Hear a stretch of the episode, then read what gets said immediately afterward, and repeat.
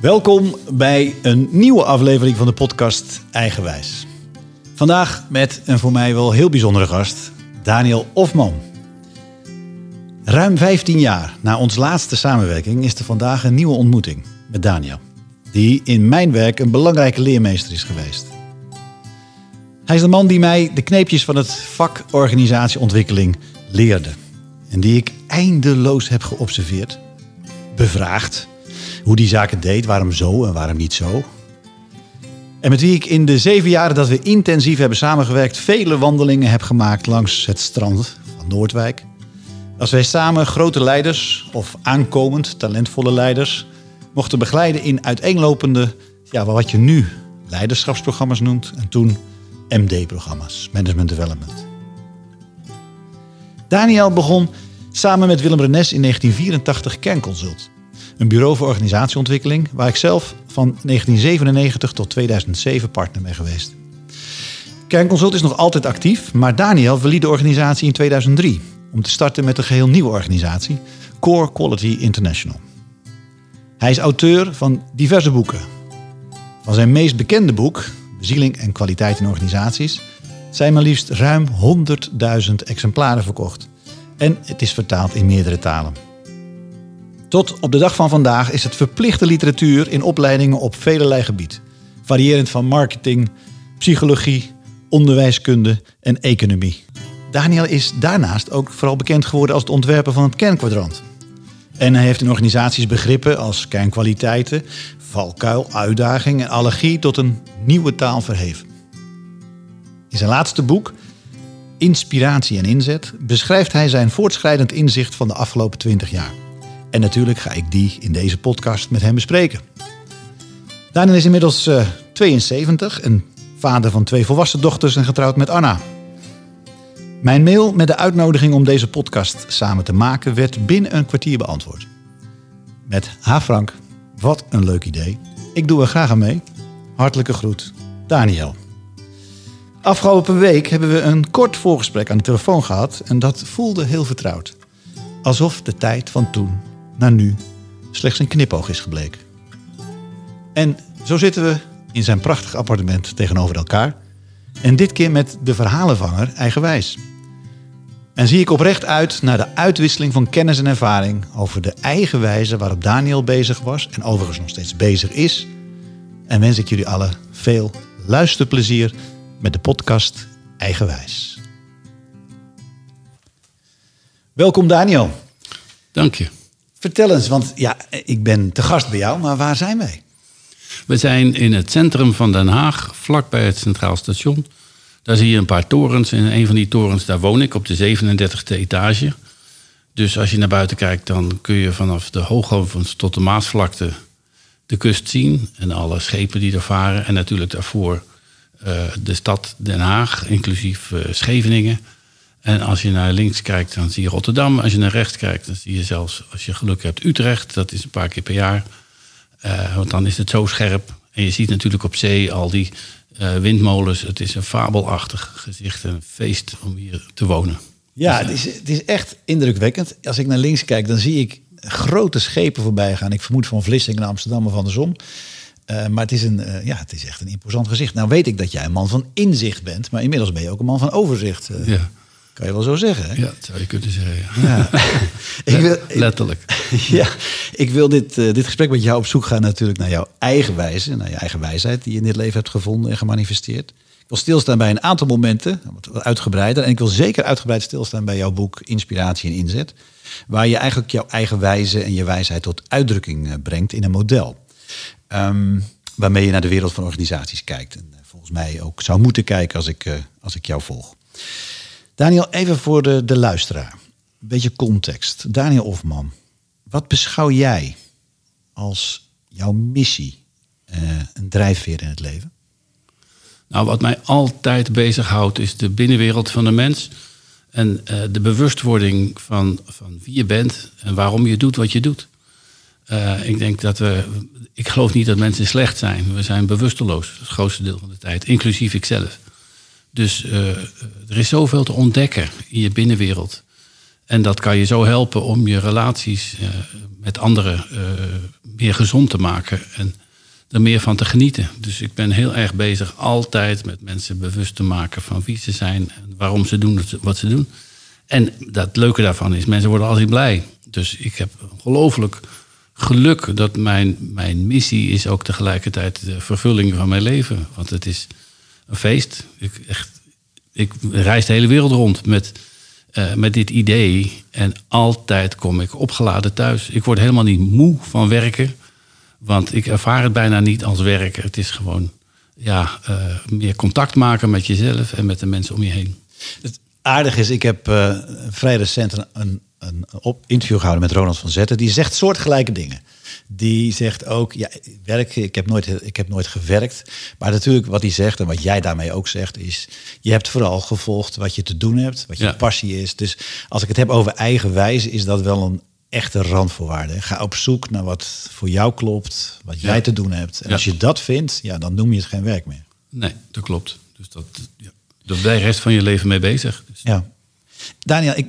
tweeënzeventig, dan heb je veel te verhalen. Dan heb je een rijke historie. Um, als ik terugga, en ik herinner me, zeker in de voorbereiding van ons gesprek, ja, kwamen er allerlei ervaringen terug die we samen beleefd hebben. Ja. En één daarvan, want wij moesten onszelf, en ik moet trouwens dat nog steeds, uh, vaak introduceren. Hè, bij nieuwe groepen, bij nieuwe uh, opdrachtgevers. En dan vragen ze een beetje, nou, wie, wie ben je, waar kom je vandaan? En zo hebben we heel vaak uh, introductieachtige oefeningen gedaan. En ik herinner me daarvan dat jij altijd zei, ja, die eerste achttien jaar van mijn leven, die zijn een beetje aan mij voorbij gegaan.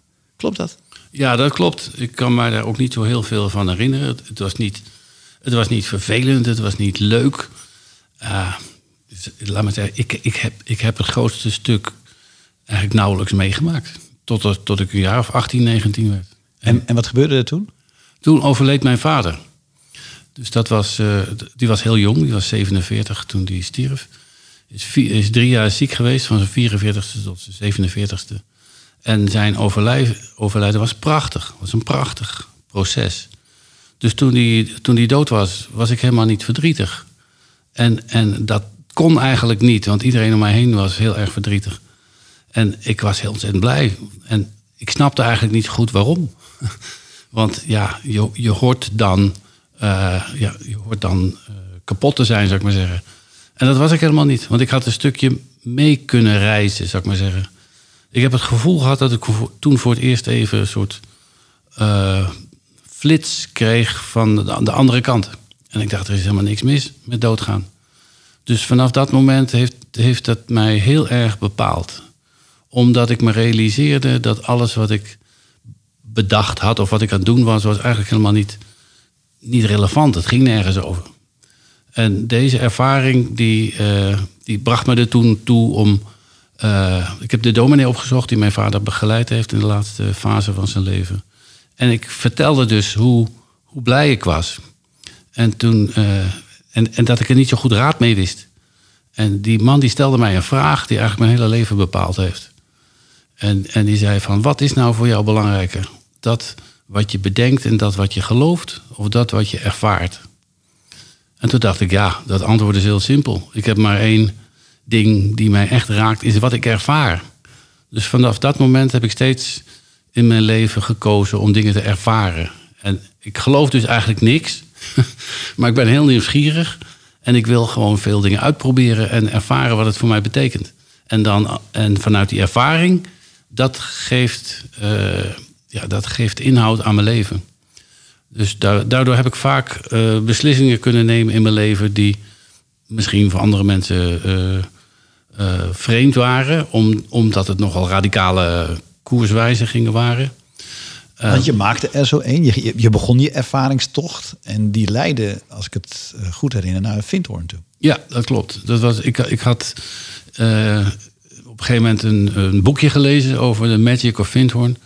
En ik dacht, wat een stelletje mafkezen daar. Zeg. En even voor de luisteraar, want voor ons is het een bekend gegeven... maar Findhorn is een spiritual community in het noorden van Schotland. Ja, ja. En, en, en daar werd je op geattendeerd. Ja, en daar woonden drie, ongeveer driehonderd mensen uit de hele wereld.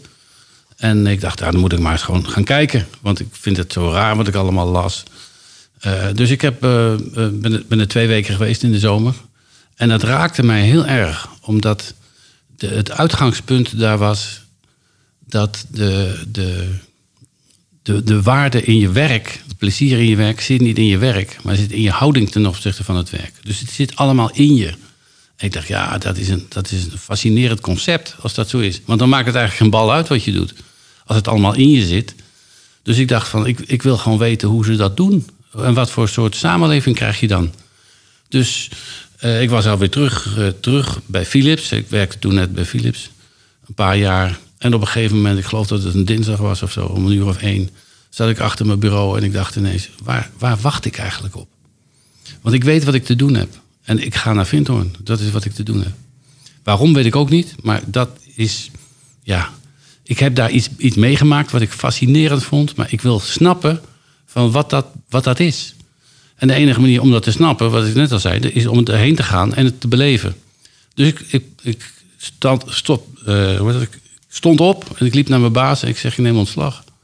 Zo van het een op het andere moment. Nou, en, en toen zei mijn baas, die zei van, wat jammer, maar ja, verbaast me eigenlijk niet. Want volgens mij ben je wel zo iemand die, die nogal impulsief, intuïtief beslissingen kan nemen. Dus je zult wel een goede reden hebben. Uh, dus ik, ging, ik vertrok en uh, vanaf dat moment uh, ja, veranderde in, in, in mijn leven heel veel. Want ik, mijn, mijn loopbaan was allemaal gepland. En het was allemaal, you know, ik zag er allemaal heel goed uit. Ik was ingenieur en ik had uh, ja, veel perspectief, zou ik maar zeggen. Dus als ik goed mijn best zou doen en braaf zou zijn, dan wist ik ongeveer waar ik twintig uh, jaar later zou zijn. Waarschijnlijk in dezelfde lift, in hetzelfde gebouw, maar een paar treden hoger in de hiërarchie. En eh, ik, vond dat, ik vond dat benauwend. Ik dacht, ik wil helemaal niet weten hoe mijn leven eruit gaat zien. Ik wil mijn leven helemaal niet plannen. Dus uh, toen ik wegging naar Findhorn was dat een radicale keuze. Mijn moeder was boos. Ja, die had natuurlijk een, een behoorlijk stuk van haar vermogen geïnvesteerd in mij. En dat, dat was, ik was helemaal niet zo'n goede student. Ik heb er zes jaar over gedaan. Dat was niet echt slecht, maar het was nou ook over de T U. Ja, maar het was nou niet echt daverend. Uh, ik heb me veel gezakt voor tentamens. En dat was gewoon, ik was gewoon niet zo briljant. en uh, dus, dus uh, die was boos dat ik wegging. Want ze vond dat ik mijn, mijn loopbaan en mijn carrière uh, weggooide. En meer mensen zeiden, wat ga je nou doen? Want jouw leven ligt voor je. De kansen, je hebt kansen genoeg. Je kan eigenlijk doen wat je wil in Philips. Je hebt het goed naar je zin. Het werk was leuk. En nou ga je in één keer weg. Ja, ik weet ook niet precies waarom. Maar dat is nou eenmaal wat ik voel. En ik heb geleerd om die intuïtie te volgen. Nou, dus dat was een, de eerste keer dat ik een radicale keuze maakte. Ik verkocht mijn huis. Ik heb alles wat ik had, nam ik mee in mijn bestel-eend die ik toen had. Uh, al mijn grammofoonplaten, alle boeken die ik nog wilde hebben. Alles ging mee in mijn eend. En dat was het. Verder had ik niks meer. En een zak met geld, want ik had mijn huis verkocht. En wonderbaarlijk genoeg kwam er één iemand die dat huis uh, wilde kopen. Want de, de makelaar die ik uh, geraadpleegd had, die zei, hier begin ik niet aan. Dat is een onbegonnen werk. Wat jij wilt, je huis met, met, met inboedelen en al verkopen. Ik zei, daar is niemand die dat doet. Ik zei, nou, dan doe ik het zelf. Dus ik heb een advertentie geplaatst in de Telegraaf. Er kwam één iemand en die kocht het. Ik dacht, nou ja, noem het geluk. Ik heb vaak uh, dat meegemaakt dat dingen mij dan toevallen. En dat noemen we dan toeval. Uh, en, en ik heb nooit goed kunnen snappen van waarom dat gebeurt. Maar dat het gebeurt, ja, dat heeft mij wel gesterkt in, in het, het leren vertrouwen op die intuïtie. En als ik iets binnen voel, dan, dan doe ik het als het klopt. En dat is natuurlijk een heel andere vraag. Hoe weet je of het klopt? Ja, gaan wij het over hebben. Ik weet dat dit klinkt als een succesnummer, want daar kwam jij met je eentje richting Findhorn. Maar ja, zo makkelijk ging het niet, hè? Nee, ik werd ook, ik werd ook afgewezen. En, dus daar en, was de tegenslag. Ja, dat is grappig. Als ik, als ik belangrijke keuzes maakte in mijn leven, en dat is daarna nog een aantal keren gebeurd, dan was het eerste respons van het universum, zou ik maar zeggen, nee. Dus ik werd altijd eerst, ge, kreeg, kreeg ik een tegenslag. En ik had al vrij snel in de gaten dat een tegenslag is eigenlijk alleen maar interessante informatie. Het is meer een soort test van, meen je dat nou, wat je, uh, wat je wilt? Geloof je dat nou echt? En dan checkte ik dat bij mezelf in mijn binnenwereld. En dan dacht ik, ja, dit is wat ik te doen heb. En dan gebeurde er altijd wel wat. Dus dat was uh, grappig om te zien. We worden even onderbroken door het koffiezetapparaat. Het koffie, koffiezetapparaat gaat uit. Dat zich even ja. schoonmaken. Ja. Maar ga door. Nou ja, dus dat, dat, dat het niet vanzelf gaat, dat, daar ga ik, ik kan niet zeggen, ga ik bij voorbaat van uit. Maar ik vind een tegenslag eigenlijk alleen maar interessante informatie. Ik, ik wil heel graag, um, de, want dit is zo, het resoneert zo met mijn eigen verhaal. En maakt misschien ook wel duidelijk waarom we elkaar ooit ontmoeten. Dus ik wil graag met de luisteraar mijn eigen verhaal eraan toevoegen. En dan weer teruggaan naar die intuïtie. Uh, hoe ik jou ontmoette in negentien zesennegentig. En hoe dit dus mijn werkleven totaal heeft veranderd. Met andere woorden, ik, ik vroeg je net naar kantelmoment. We hebben de eerste te pakken. Nou, dit was er zo één voor mij. En nou, even voor de luisteraar. Ik stond op een kruispunt in mijn leven. Ik was toen hoofd P en O bij een bouwgroep. Stond op het punt voor het eerst vader te worden. En had net mijn M B A afgerond. Ik wist heel goed wat ik wilde. Maar ik wist niet hoe het heette. Over welke vorm daar eigenlijk bij paste. En ik kreeg na een van de vele oriënterende gesprekken die ik organiseerde van uh, de toenmalig directeur sociaal beleid van drie M, jou wel bekend, Joop, uh, Joop van Steen. Ja. Kreeg ik feedback in de vorm van kernkwadrant. Dat kende ik helemaal niet. En nou, hier komt hij weer, toeval, of valt dat je toe. De volgende dag loop ik in de Warmoestraat in Amsterdam. En ik loop het winkeltje de Himalaya in. Dat was zo'n spiritueel boekwinkeltje. En ik vond al snuffelend een boek dat ik eruit trok, zo heel intuïtief, met een intrigerende titel. Bezieling en kwaliteit in organisaties. En ik deed hem open en hij viel letterlijk open op het kernkwadrant. Op dat moment herinner ik natuurlijk onmiddellijk de dag ervoor. Joop van Steen. Dus ik koop dat boek, ik lees dat boek en ik heb niet jouw schrijverstalent. By far niet, maar het was mijn boek. Dit was gewoon hoe ik naar organisaties kijk. Dus het was heel duidelijk, deze meneer moet ik gaan, die moet ik gaan ontmoeten. Ja. Nou, in die tijd, nog iets anders dan nu, was jij bijna niet te vangen. Uh, niet, niet te pakken te krijgen. En toch, uh, nou, uiteindelijk lukte het me wel. We raakten in gesprek. En ik zei, ja, ik, ik, ik kom hier werken. Weet ik nog heel goed. Waarop ik, uh, toen jij dat intern wat ging afstemmen, terugkreeg. Ja, maar uh, Frank, wij hebben op dit moment echt niemand nodig.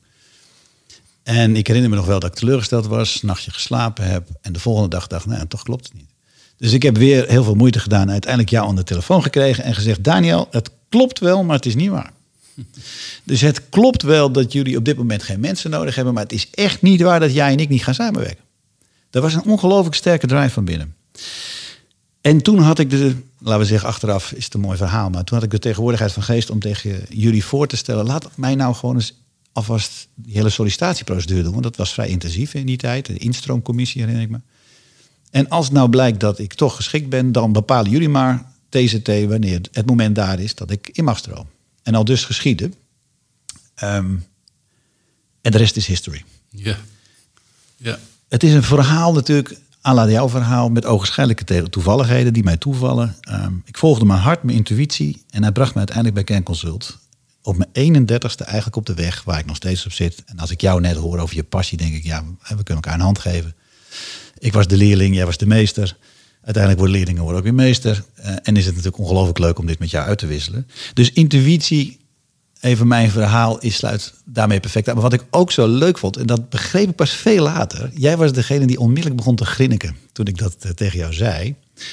En dat had natuurlijk te maken met je eigen verhaal. Want het was, begrijp ik was achteraf, jij kijkt ook in je eigen spiegel. Van, heb je weer zo'n eigenwijze jongen die uh, nee als interessante informatie neemt? Als je nu ja.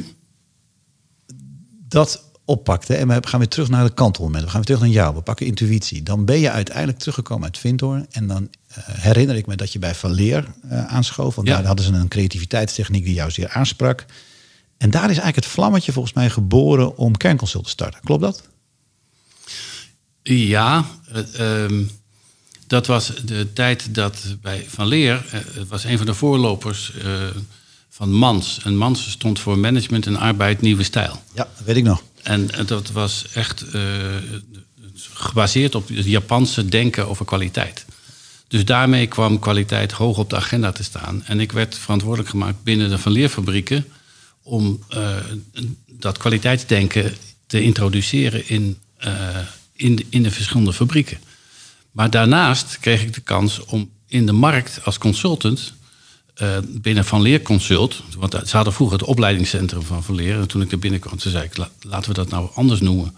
Laten we het nou Van Leer Consult noemen. En geef mij nou de ruimte om ook bij andere organisaties dit te doen.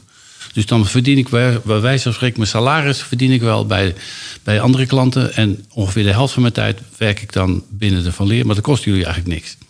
Nou, dat, wat, dat ging ideaal. Dat was fantastisch, want ik kreeg de kans om, uh, om het consultancyvak te leren. En ik weet dat de eerste klant was de Rabobank. Ik heb heel veel gedaan binnen Rabobanken. In dat kwaliteitsdenken en, en bedrijfskringen en kwaliteitskringen en dat soort dingen. Dus dat was, uh, was een prachtige uh, bodem om, om de veiligheid te hebben van, van Leer. Ik vond het erg leuk. Ik had een fantastische baas, Jan Boom. En uh, daar kreeg ik ook heel veel ruimte van, heel veel waardering. Zou, zou je dat achteraf, want dat, daar verwijs ik wel eens naar in andere gesprekken. Zou je dat een gids kunnen noemen? Een man die jou de goede kant op duwde? Ja, en ik heb gelukkig altijd, toen ik nog niet voor mezelf werkte, ook bij Philips, altijd gezocht, of de belangrijkste keuzefactor was, wat, wat voor baas krijg ik? Ik was nog heel jong, dus ik was, ik, ik was net van de universiteit. En voordat je, voordat je wat, echt wat kan, daar heb je gewoon een aantal jaren voor nodig. Dus ik dacht, ik, heb, ik wil gewoon go- een goede baas hebben. Iemand die ik respecteer en waar ik een hoop van kan leren. Dus sorry dat ik je onderbreek, maar even in eigen wijze, randvoorwaarden. Dus wees alert op, hè, op jonge leeftijd. Wie wordt jouw leidinggever en krijg je daar voldoende ruimte om ja, jezelf vol- te mogen ontwikkelen? Ja, voldoende ruimte. En vind je dat leuk? Is dat ook een baas die je respecteert? Zorg ervoor dat je een goede baas hebt. Dat is, vond ik echt het allerbelangrijkste. Daar ben ik nooit spijt van gehad. Want uh, uh, bij Philips had ik dat. Uh, bij Van Leer had ik dat. Fantastische bazen. En die me altijd ruimte gaven en, uh, en, en vertrouwen gaven. Ik kreeg, want ik was eigenlijk heel onzeker in die tijd. En door die, door die mensen kreeg ik meer zelfvertrouwen. Doordat ik in de gaten had van, oh, ik heb eigenlijk ook wel wat te melden. Dus dat, dat, dat, dat zelfvertrouwen, dat groeide snel. Omdat ik gewoon als consultant best aardig wat werk binnenbracht binnen Van Leer Consult. Dus dat liep, liep als een tierenlier.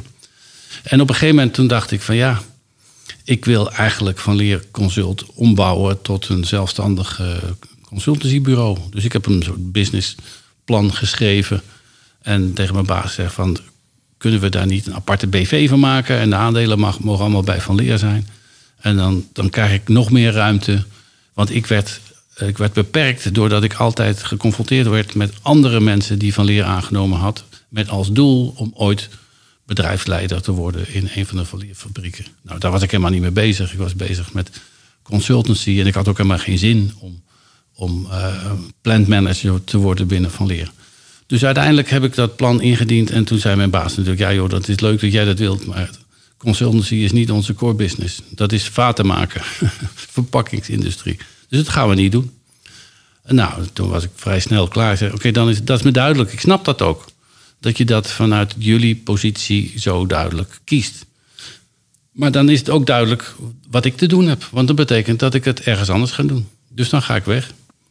Nou, dat uh, heb ik ook gedaan. En dat was het moment dat ik Willem Renes tegenkwam. Net op het moment dat ik dacht van, ik denk dat het tijd wordt om voor mezelf te beginnen. Toen struikelde ik weer over iemand. En in dit geval was het Willem. En, eh, en het leuke was dat Willem en ik elkaar ontmoetten, omdat we het hadden over de ziel van een organisatie. En voor mij was dat iets tastbaars. Als, als ik ergens binnenloop in een, in een winkel of in een bedrijf, dan kijk je eigenlijk van, hebben de mensen hier contact en verbinding met waarvoor dit, deze organisatie bestaat? Hebben ze een soort, soort uh, energiebron waarvan ze heeft het, uh, zijn ze ook met zingeving bezig, met wat ze aan het doen zijn. En, uh, en Willem, voor, voor Willem was dat ook iets heel levends. De ziel van een organisatie. Ik denk, verrek, ik heb eindelijk iemand gevonden die daar ook wat mee heeft. Maar ja, het is, het is niet een soort business case om, om ergens binnen te lopen en te beginnen over de ziel van de, van de klant. Dat is voor de Zeker meeste, in die tijd niet. Nee, dus dat is voor de meeste mensen. We praten over negentien vierentachtig. Ja. ja, dus dat was helemaal, geen, was helemaal niet gebruikelijk. Maar Willem had dat ook. Dus, en op een gegeven moment zei hij, nou, dat gaan we toch samen doen. Nou, en de vraag was, hoe gaan we dan heten? En ook dat was weer een wonderlijke zoektocht. Want ja, Ofman en Renes zouden kunnen heten, of Renes en Ofman. Maar dat vond ik veel te saai. En op een gegeven moment zat ik in de auto met iemand van K P N, een of andere Belg. En uh, ik vertelde iets over wat we gingen doen. Toen, oh, dan heten jullie dus Kernconsult. En ik verrek, dat is een mooie naam. Dus ik bel Willem op 's avonds. Volgens mij heten we Kernconsult. En Willem zei, ja, dat klopt. Nou, zo ontstond de naam eigenlijk aangereikt door, door een klant. Die, in, die een soort vertaalslag kon maken van waar we mee bezig waren. En waar het nou eigenlijk echt om ging. Daniel, Kernconsult. Er is heel veel over te vertellen. Uh, we gaan ons daarin beperken. Um, maar het is een innovatief bureau, was het. Maar altijd op zoek naar, naar nieuwe dingen. Naar hoe je uh, vanuit echtheid, vanuit zelf voorleven advies kon gaan geven. En het had de kortste missie van Nederland. Dat vond ik zelf altijd erg intrigerend. Die heb jij volgens mij zelf bedacht.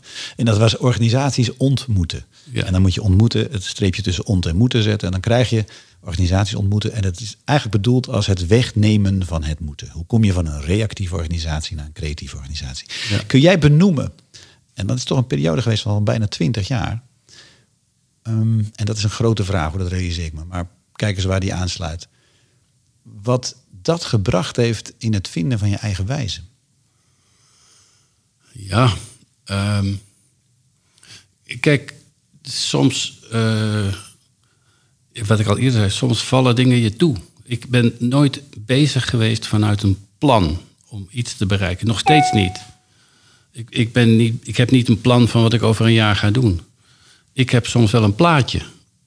En uh, dat hadden Willem en ik ook. Dus Willem, wij, wij, wij vertelden vaak verhalen aan elkaar. En dan zaten we soms samen en dan zei ik, wat, wat zie je nou voor je? En dan zegt over zeven jaar.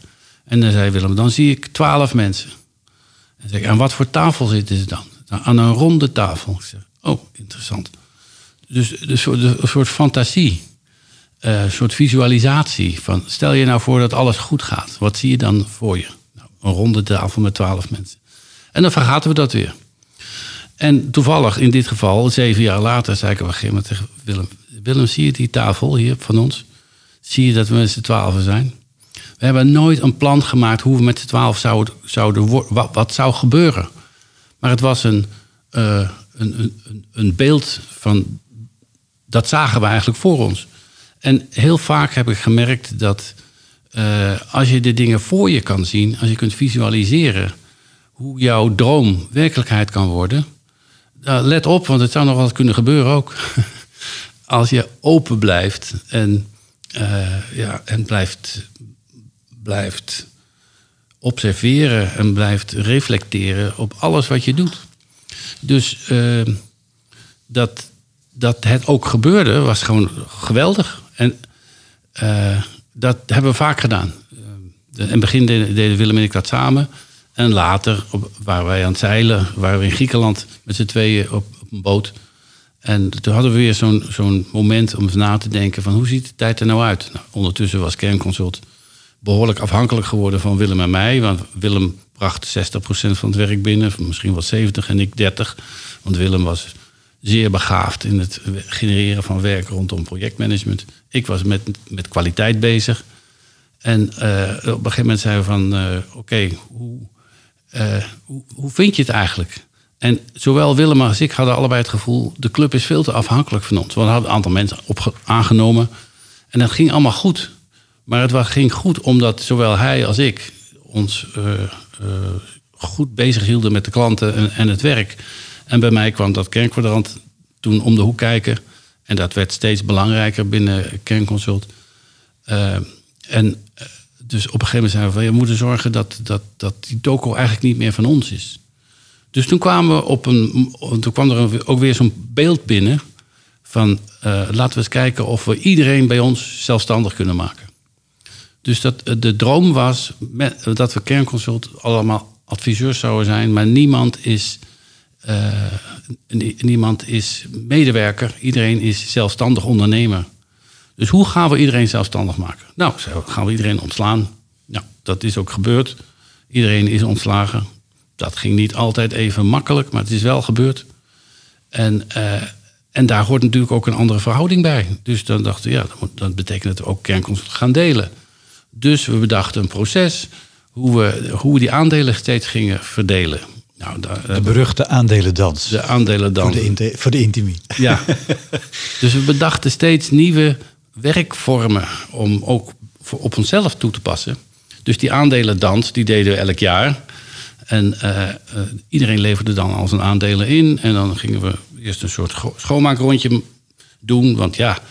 Even voor de luisteraar, een schoonmaakronde betekende dat je voordat we zo'n proces ingingen, gingen we dat wat we, want we waren natuurlijk een reizend gezelschap, we zagen elkaar niet elke dag, dat we dat wat er mogelijk in relatie nog spanning tussen elkaar zat, ja. dat gingen we eerst schoonmaken. Ja. Voordat we dit soort, ja, toch hele delicate processen binnengingen. Ja, kijk, als er, als er in de relatie dingen niet uitgesproken zijn, dan gaat zich dat manifesteren op het moment dat je het gaat hebben over aandelen en dat soort dingen. Want het moet schoon zijn. Er moeten geen dingen meer in de lucht zitten tussen jou en mij. Want anders gaat dat, gaat dat kleuren van hoe je ook iemand mede beoordeelt. Dus dat schoonmaakrondje was heel belangrijk. En het was best intens soms. Ja, dat was heftig. Wat heb je niet gezegd het afgelopen jaar wat je eigenlijk had willen zeggen? En dat is zowel positief als negatief. Want soms had je iemand die, die zich echt drie keer in de ronde werkte. Uh, en dan dacht ik, ja, ik, ik zie iets wat me niet bevalt. Maar ik zeg het niet, want ja, hij, is zo, hij staat onder zoveel druk. Dat laat ik me nou maar koest houden. Maar ja, dat waren dingen die dan wel... Uh, die waren nog niet uitgesproken. Dus het ging nooit over oplossen van iets. Het ging erover dat alles uitgesproken was. Want het gaat niet over dat problemen altijd opgelost moeten worden. Het, uh, het gaat erom dat je bewust bent van wat er speelt. Ook daarin uh, waren we altijd heel zorgvuldig zelf. Naar, naar elkaar toe en naar de klanten toe. Dus uh, dan kwamen er dat soort uh, uitvindingen hè, van die aandelendans. Terug, dat was fantastisch. Terug naar die aandelendans. Want ik haal die er even van af vanwege de schoonmaak. Wat gebeurde daar jaarlijks? Nou, eerst is, uh, dus op een gegeven moment waren we met een man of dertig. En uh, dan ging het dus eerst een, een, een halve dag dat schoonmaakrondje doen. Hè. Va- vaak bilaterale gesprekjes. En gingen we uh, meer... even van jij en ik met, met z'n tweeën het bos in of met een ander. Meestal kleine groepjes, twee of drie mensen. En uitwisselen van wat je nog niet gezegd hebt. Totdat dat schoon was. En daarna kwam eigenlijk de hamvraag van... oké, okay, lever je aandelen allemaal in. We hadden een, een hoed ervoor en je vulde in hoeveel aandelen je had. En dat gooide je in die hoed. Dus iedereen gaf zijn aandelen terug. En daarna kreeg je de vraag van... wat vind jij nou dat je bijgedragen hebt aan het geheel waar je niet voor betaald bent? En dat kan zijn dat je werk gegenereerd hebt, maar dat kan ook zijn dat je zorgt voor de sfeer. Er waren mensen bij die gewoon altijd iedereen blij maakten, omdat ze gewoon humor hadden. En dus er waren allerlei redenen waar je kon zeggen... dat heb of ik... nieuw materiaal maakte. Ja, of ja. Uh, dus wat heb jij bijgedragen aan het geheel waar je niet voor betaald bent? Nou, en dan was de bedoeling dat je dat, dat, je dat vertelde. Aan de, aan de groep. Ik vind dat ik dat gedaan heb en dat en dat en dat. En sommige mensen hadden daar heel veel moeite mee. Of sommigen omdat ze bescheiden waren. En anderen ook omdat ze weer hadden. Ja, ik, heb, ik ben geen opschepper of zo. Dus dat, maar dat was een belangrijk punt. Dat je kon, onder woorden kon brengen wat je vindt dat je bijgedragen hebt. En, uh, en daarna werd er dan een, uh, kreeg een papiertje. En zei ook schrijf nou eens op hoeveel aandelen vind jij dat dat waard is. Nou, we hadden tweehonderdvijftig aandelen. Iets in die orde van grootte. Dus de optelsom moest tweehonderdvijftig zijn. Nou, dan, uh, als je het opgeschreven schreef je, uh, vouwde je papiertje op, je gooide het in de hoed, werd opgehaald zonder dat je wist wat de anderen uh, gescoord hadden. En daarna werd op een flip-over geschreven je naam en hoeveel aandelen jij vond dat dat waard was. Nou, dat is natuurlijk hartstikke spannend. Want ja, soms heb je ook helemaal geen, geen echte verklaring daarvoor. Het kan, soms is het gewoon een gevoel. En de, de, alle medewerkers deden daar mee. Ook de, de, de schoonmaakster en ook de secretaresses. Iedereen kon daar aan meedoen. En de ene die zegt van nou, ik vind dat ik vier aandelen waard ben. En de andere die zei vierentwintig. Of iets, iets in die orde van grootte. En daar werd het opgeteld. En dan kwam er een soort totaalbedrag uit. Of taal, totaal aantal. En dat was in het begin altijd meer dan we aandelen hadden. Dus dan hadden we bijvoorbeeld... Uh, optelsom van driehonderdvijftig aandelen, terwijl we er maar tweehonderdvijftig hadden. Nou, dan weet je dus, dat, dat, dat, dat gaat, daar moet wat vanaf. En dan, de volgende ronde was dat je kon, eh, dan kon je een statement maken. En die statement was of een vraag, of een mededeling. Dus ik kon zeggen van Frank, ik vind dat je jezelf overschat of onderschat. He, van je vraagt er, je vraagt er dertien, ik vind dat, dat, dat je veel meer waard bent. Dus dat zonder, dat, zonder discussie. Het ging erover dat je geen, je gaat niet in de discussie. Maar je zegt wel wat je vindt. En, uh, en de, degene tegen wie dat gezegd werd, mocht niet antwoorden. Je nam het gewoon op. Dus je kreeg feedback van de mensen om je heen, wat ze vonden van wat jij gezegd had. Maar niet de oplossing, maar je kreeg gewoon die informatie. Oké, okay, nou jongens, iedereen heeft nu, nu gehoord wat, hoe dat ontvangen is, wat, jou, wat jouw aantal is. Pak een nieuw papiertje en schrijf het nog een keer op. Want je hebt nu meer informatie. En je weet dat we naar beneden moeten, want die driehonderdvijftig aandelen hebben we er niet. Dus we komen uit op tweehonderdvijftig. Nou, de ene die zei, van, uh, of, die zei niks, die, die schreef op... Uh, ik had er vijfendertig gevraagd, misschien moet ik uh, naar achtentwintig. En de volgende zei, ik heb er vier gevraagd, volgens mij moet ik er acht vragen. Of iets in die orde van het grote. Dus uiteindelijk kwam er een nieuw optelsommetje. En dat was altijd dichter bij wat we hadden uit tweehonderdvijftig aandelen. Dat deden we een aantal keer. Hè, dus dan kreeg je weer een, een, een mogelijkheid om een statement te maken. Of een vraag te stellen. Je kon dus ook gewoon zeggen van... Uh, nou Frank, uh, jij zegt uh, de zestien aandelen. Kan je me nog een keer uitleggen waarom? Ik heb wel het aantal gehoord, maar ik, je, je verklaring is me nog niet duidelijk. Dat is een vraag. Een open vraag. Of een statement dat je er iets van vindt. Nou, dat deden we nog een keer. Soms deden we dat een aantal rondes. Totdat we vlakbij de tweehonderdvijftig waren. Bijvoorbeeld op tweehonderddrieënvijftig. En er waren uiteindelijk drie mensen die, uh, die dan de beslissing namen. Want op een gegeven moment heeft het geen zin meer. Want daar gaat het over. Eentje hier en eentje daar eraf of, of erbij. En die namen dan uiteindelijk de beslissing wat het was. Dus wat we eigenlijk deden is zoveel mogelijk het proces met elkaar afleggen. Maar, maar ja, maar let op dat je het niet doodpraat. Want het heeft geen zin. Op een gegeven moment denk je vanuit, het is wel duidelijk. Het, het, het, het tweehonderdvijftig, dat staat vast. En nu, uh, de, de drie mensen trokken zich dan terug. Die overlegden met elkaar. En daar kwam dan de uitkomst uit. En dat was altijd vlakbij wat, uh, wat, wat iedereen gezegd had. Dus eigenlijk, wat we deden... eigenlijk vonden we het bedrijf steeds opnieuw uit. Op basis van, van energie. Van wat mensen bijgedragen hadden. En dat was altijd... spannend, dat was reuze spannend. Want eigenlijk leg je steeds een bom onder het bedrijf. Het kan net zo goed helemaal misgaan. Maar het ging nooit mis. Ik weet nog dat we één... Wat is, wat is, wat is daar de verklaring van, denk je? Nou, we hadden gelukkig in de selectie... heel zorgvuldig gekeken naar het, het, het getest... het vermogen om, van mensen om naar zichzelf te kijken. Anders had je, je kon niet functioneren binnen Kernconsult... als je dat vermogen niet had. Dus we hadden mensen met een behoorlijk... Uh, behoorlijk reflectief vermogen. Nou, dat helpt enorm. Want als je dat niet hebt, dan kan je dit vergeten. Dus dat mensen echt kijken naar het geheel...